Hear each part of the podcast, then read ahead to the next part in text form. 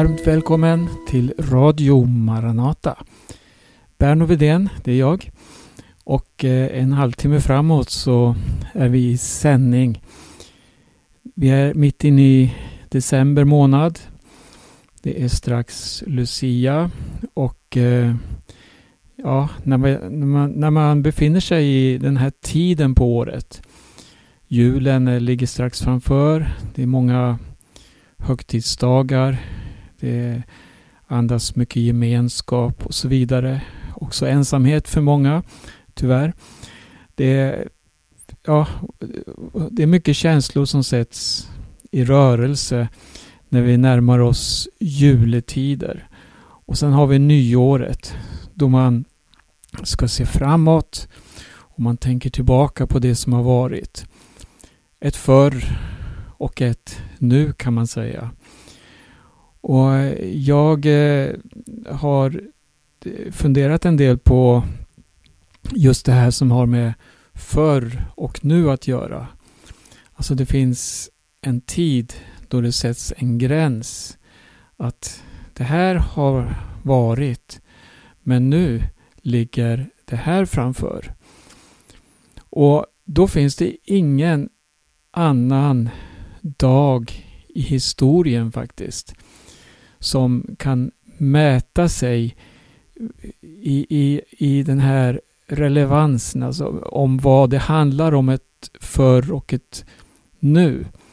För att historien, den delades i två på en specifik dag vid ett specifikt tillfälle. Och det var en dag då himlen manifesterade sig på ett oerhört sätt. Eh, vi kunde, man kunde se det, vi kan läsa om det, men de som befann sig i Jerusalem den här dagen, de kunde se med egna ögon hur judarnas mest heliga plats det mest heliga utrymmet i Israels folks historia. Alltså det innersta, det allra heligaste längst inne i templet.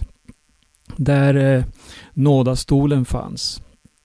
Det här som var eh, avskilt med ett förhänge och hade rigorösa bestämmelser om vem som kunde gå in i det utrymmet nämligen bara översteprästen, en gång om året och aldrig utan blod. Där skulle han stänka blod och han skulle frambära försoning för sig själv, sina egna synder, för folkets synder. Och det här betydde så oerhört mycket för det judiska folket. Men just den här dagen som ändrade historien. Som satte en punkt fram tills den här specifika dagen. Ja, vad är det för dag vi pratar om? Det är faktiskt den dag då Jesus korsfästes.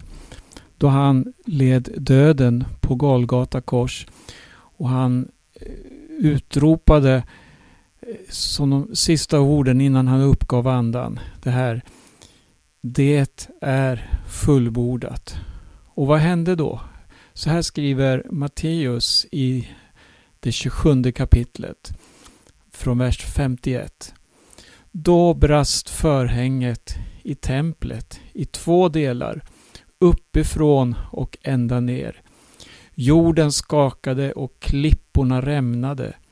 Gravarna öppnades och många avlidna heliga fick liv i sina kroppar.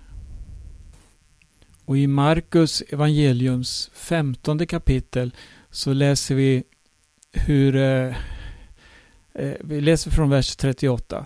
Då brast förhänget i templet i två delar uppifrån och ända ner. När officeren som stod framför honom såg att han gav upp andan på det sättet sade han Den mannen var verkligen Guds son. Det handlar alltså om Jesus, om hans död, men också det som hände efteråt, hans uppståndelse. Han är nämligen den första människan som övergår från döden till livet. Han är livets första. Han är den som också därigenom har makt att ge liv till alla som tror på honom. Inte bara ett vanligt fysiskt liv som vi lever alla människor. Nej, Bibeln förklarar det här också att många lever men är andligen döda. Men då vi tar emot Jesus i våra liv, då får vi ett andligt liv. Alltså vi blir pånyttfödda. Vi blir Guds barn kan man säga. Och Det här beskriver ju Nya Testamentet på många olika sätt. Vi får alltså ett evigt liv i Herren Jesus Kristus. Allt det här skedde, eller möjliggjordes, denna dag då Jesus gav sitt liv på Golgata. Vi lyssnar till en sång så ska vi fortsätta att läsa ur första Korintierbrevets femtonde kapitel.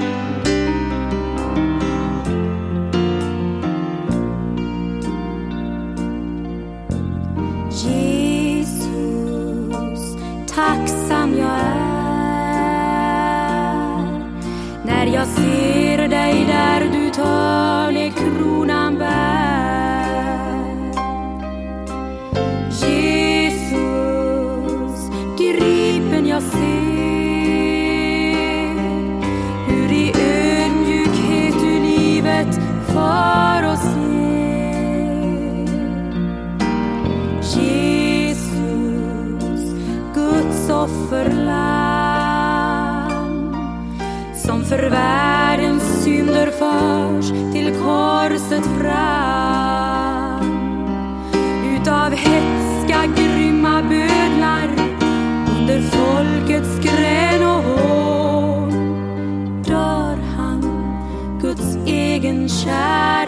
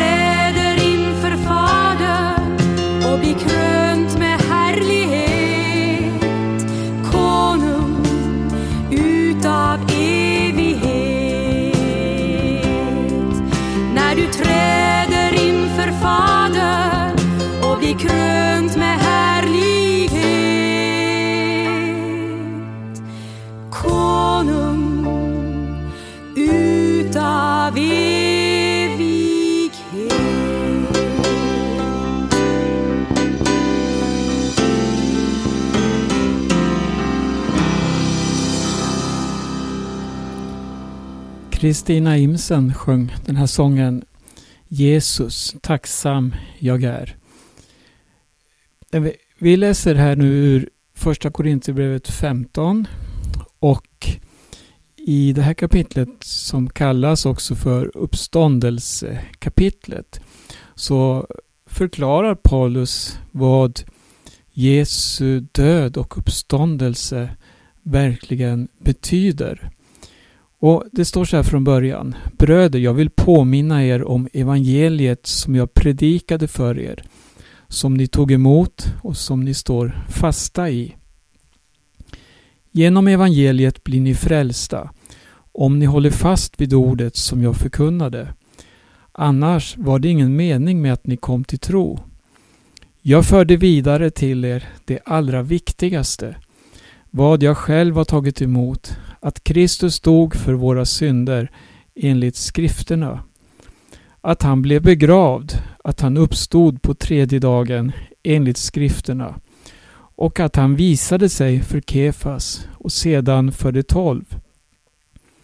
Därefter visade han sig för mer än 500 bröder på samma gång. De flesta av dem lever än, även om några har insomnat. Sedan visade han sig för Jakob och därefter för alla apostlarna. Allra sist visade han sig också för mig som för ett ofullgånget foster. Jag är ju den minsta av apostlarna, inte värd att kallas apostel, eftersom jag har förföljt Guds församling. Men genom Guds nåd är jag vad jag är, och hans nåd mot mig har inte varit förgäves, utan jag har arbetat mer än alla de andra, fast inte jag själv utan Guds nåd som varit med mig. Vi kan stanna här så länge. Vi läser här alltså hur Paulus lyfter fram det allra viktigaste. Det fanns då som nu eh, olika syn på saker och ting. Och det var ting som kunde vålla splittring, som kunde göra att ja, man kände den här osämjan och oron syskonen emellan. Men Paulus påminner här om att det finns någonting som är A och O. Något som är det viktigaste. Och det är utifrån det som vi får bygga vårt liv, som vi får söka vår gemenskap med andra. Det är just på den här grunden som är att Jesus, han dog för våra synder enligt skrifterna. Han blev begravd och han uppstod på tredje dagen. Och här skriver Paulus återigen enligt skrifterna. Det här är det allra viktigaste. Och här får vi mötas. Här får vi möta Jesus. Här får vi göra upp med oss själva i och med att vi får våra synder förlåtna. Vi blir en ny människa. Vi blir en ny skapelse i Herren Jesus Kristus. Och när han skriver det här, det var ju på den tiden då det fortfarande fanns många ögonvittnen till Jesu uppståndelse. Rent historiskt. Jag tänker på arkeologin. Jag tänker på alla som forskar i historien. Så, så är ju de här dokumenten som finns så överbevisande. Det finns brev, det finns andra skrifter och så vidare som från den här tiden då helt eh, överensstämmande eh, säger samma sak. Jesus är uppstånden från de döda. Paulus han visar här på ögonvittnen och han talar till sist om sig själv. Just det här att till sist av allt så visade han sig också för mig som är att likna ett ofullgånget foster. Paulus då som hade varit en församlingens förföljare. Och när vi läser om Paulus möte med Jesus så var ju det efter uppståndelsen, det var efter himmelsfärden. Alltså hans möte med Jesus, det var ju inte det här fysiska, att Jesus som person kom till honom. Utan vi läser om hur han såg ett starkt, ett kraftigt ljus och han frågade Vem är du som jag förföljer? jag är Jesus. Och så fick han det här himmelska mötet. Och det här är så oerhört stort. För det visar att varje människa på den här jorden, även om du inte levde i Israel på den tid då Jesus vandrade här, även om du inte fysiskt kunde vara med och se på det som skedde vid Golgata och det som skedde kring uppståndelsen, så kan du ändå bli överbevisad. Du kan ändå få uppleva denna frälsning genom att ta emot Jesus i ditt liv. Du kan bedja till honom. Du kan öppna ditt hjärta för honom. Du kan tala till honom och uttrycka dina tankar, dina funderingar. Och du ska veta det att när du kommer till honom med ett öppet hjärta, då svarar han på dina böner. Jesus, han är dig nära. Det här kan vi också läsa mycket om i, i skriften. Han vill möta med dig. Paulus skrev att han var ett vittne, att Jesus visade sig för honom. Jag tror att det här kan du också få vara med om. På ett sätt så att du förstår att Jesus lever. Att han är där för dig, att han vill frälsa dig, att han vill försona dig med Gud. Det var det han gjorde då han bar dina synder på Golgata. Om vi hoppar fram några versar i eh, det här kapitlet så kan vi läsa hur det fanns folk då som nu som eh, uttryckte tvivel om att Jesus verkligen var uppstånden. Vi läser från vers 12.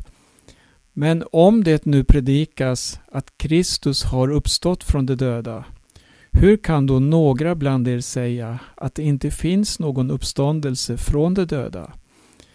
Om det inte finns någon uppståndelse från de döda har inte heller Kristus uppstått. Men om Kristus inte har uppstått, då är vår predikan meningslös och även er tro meningslös. Då står vi där som falska vittnen om Gud, eftersom vi har vittnat om Gud att han uppväckt Kristus, som han ju inte har uppväckt ifall det verkligen är så att döda inte uppstår. För om döda inte uppstår har inte heller Kristus uppstått. Men om Kristus inte har uppstått, då är er tro meningslös och ni är fortfarande kvar i era synder. Och i så fall är det som insomnat i Kristus förlorade. Om det bara är för detta livet vi har vårt hopp till Kristus, då är vi det ömkligaste av alla människor. Ja, här kan man verkligen tala om att satsa alla sina kort på en häst. Satsa allt på en vinnare. Och visar det sig då att det som vi förkunnar, det vi säger, det vi lever för, det vi bekänner oss till, det vi har sagt att det här är det viktigaste som finns i hela livet. Ja, om det skulle vara en lögn, då är vi faktiskt väldigt misslyckade, ömkliga människor som har offrat så mycket, satsat så mycket på ett bedrägeri, på något som inte är sant.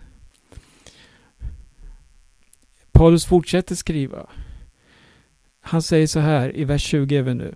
Men nu har Kristus verkligen uppstått från de döda som förstlingen av de insomnade. Eftersom döden kom genom en människa kom också de dödas uppståndelse genom en människa. Liksom alla dör i Adam så ska alla göras levande i Kristus. Ser du kontrasterna? Först, alltså har Kristus inte uppstått, ja då är vi misslyckade.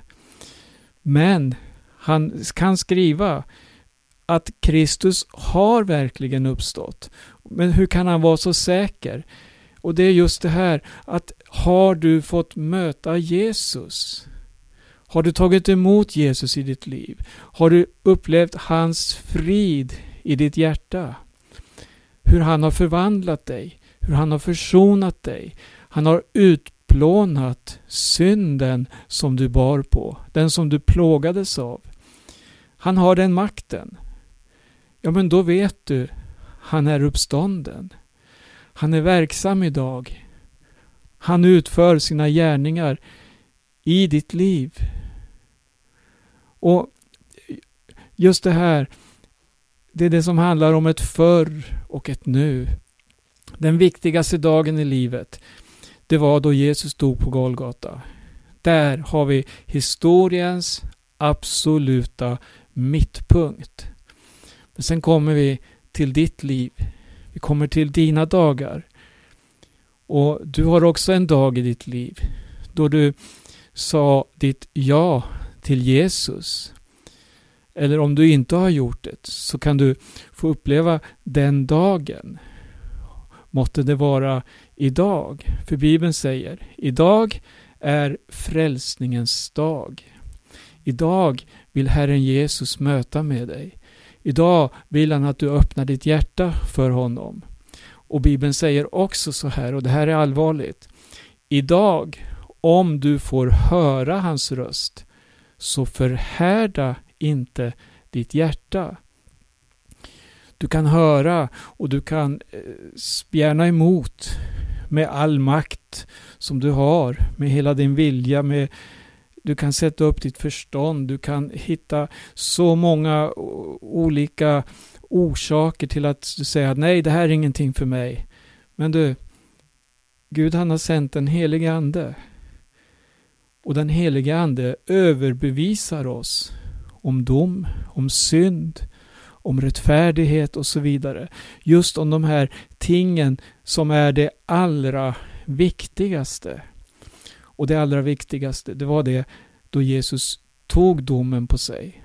Han tog synden på sig. Han dog rättfärdig för orättfärdiga. Ta emot Jesus i ditt liv. Och du får också uppleva en dag som du kan säga här är förvandlingen. Här är min dag. Som jag kan säga ett förr och ett nu. Själv kan jag vittna om en sådan dag. Jag var väldigt ung, jag var tio år gammal och beslutade i mitt hjärta, jag vill ta emot Jesus. Jag var visserligen uppväxt i en kristen miljö. Jag hade lärt mig många fina sånger och varit med i många möten, bönemöten, väckelsemöten och så vidare. Men ändå så, så bad jag en bön till Gud. Herre, ge mig syndanöd. Och jag fick bönesvar. Jag upplevde en sån oerhörd tung börda i mitt liv. Och sen tog jag det här beslutet så att jag överlämnade mitt liv till Jesus. La min börda på honom. Och han tog emot mig. Han frälste mig. Det vittnar om ett förr och ett nu. Trots att jag var så ung, det är mer än 50 år sedan, så vet jag att den dagen så skedde ett under i mitt liv. Jag blev pånyttfödd. Och redan samma sommar fick jag ta emot eh, och redan samma sommar så fick jag låta döpa mig till Kristus. Det var, det var oerhört. Jag säger det här för att ja, jag vill väcka något till liv inom dig, du som lyssnar. Jesus lever. Han söker dig. Han är svaret på de djupaste frågorna vi bär på. Han vill verkligen att du ska öppna dig för honom. Han vill bli din ledstjärna. Han är den gode herden som ger sitt liv för fåren och han gav sitt liv för dig. Det, det är så stort så att det här omfattar varje människa på jorden. Det står, det står ju om Gud att han dog för mänsklighetens synder. Ty så älskade Gud världen att han utgav sin enfödde son. På det att var och en som tror på honom inte ska förgås. Så Gud har försonat världen med sig. Du ser hela den globala världen. Men du, världen är försonad med Gud. Men sen står det så här. Den som tror ska bli frälst. Om du i ditt hjärta tror och med din mun bekänner Jesus vara Herre, då blir du frälst. Ta emot den här hälsningen eh, den här morgonen och du lyssnar till Radio Maranata. Jag heter Berno Vidén och eh, vi ska lyssna till ytterligare en sång i slutet av det här programmet. Men innan dess lite information om eh, Maranata Podcast. Du kan lyssna till samtliga program som vi sänder i Maranata Podcast. Och har du svårt att hitta fram till podcasten så gå in på församlingens hemsida. Adress maranata.se. Där kan du läsa och hitta länkar också till många mötesinspelningar. Jag önskar er alla Guds rika välsignelse och på återhörande. Men till sist, som sagt, en sång och det är Kristina Imsen som sjunger Underbar frid. Jag funnit en frälsare mäktig och god en mästare härlig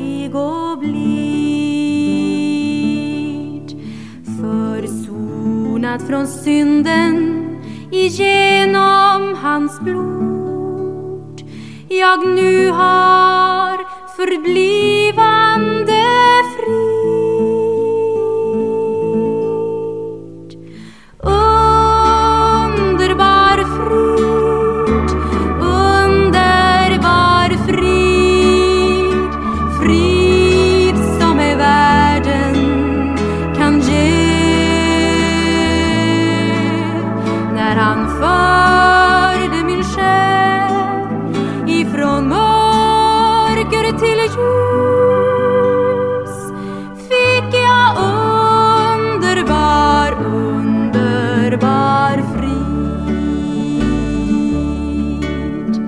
all ofrid och oro min själ hade bränt försvann vid hans ljuvliga ord.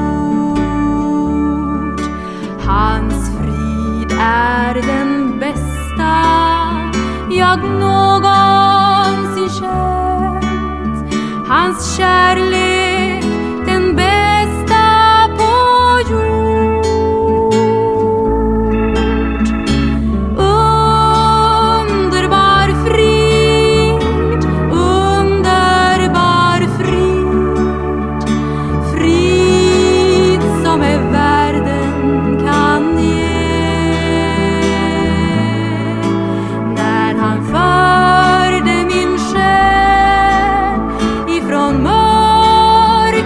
vilja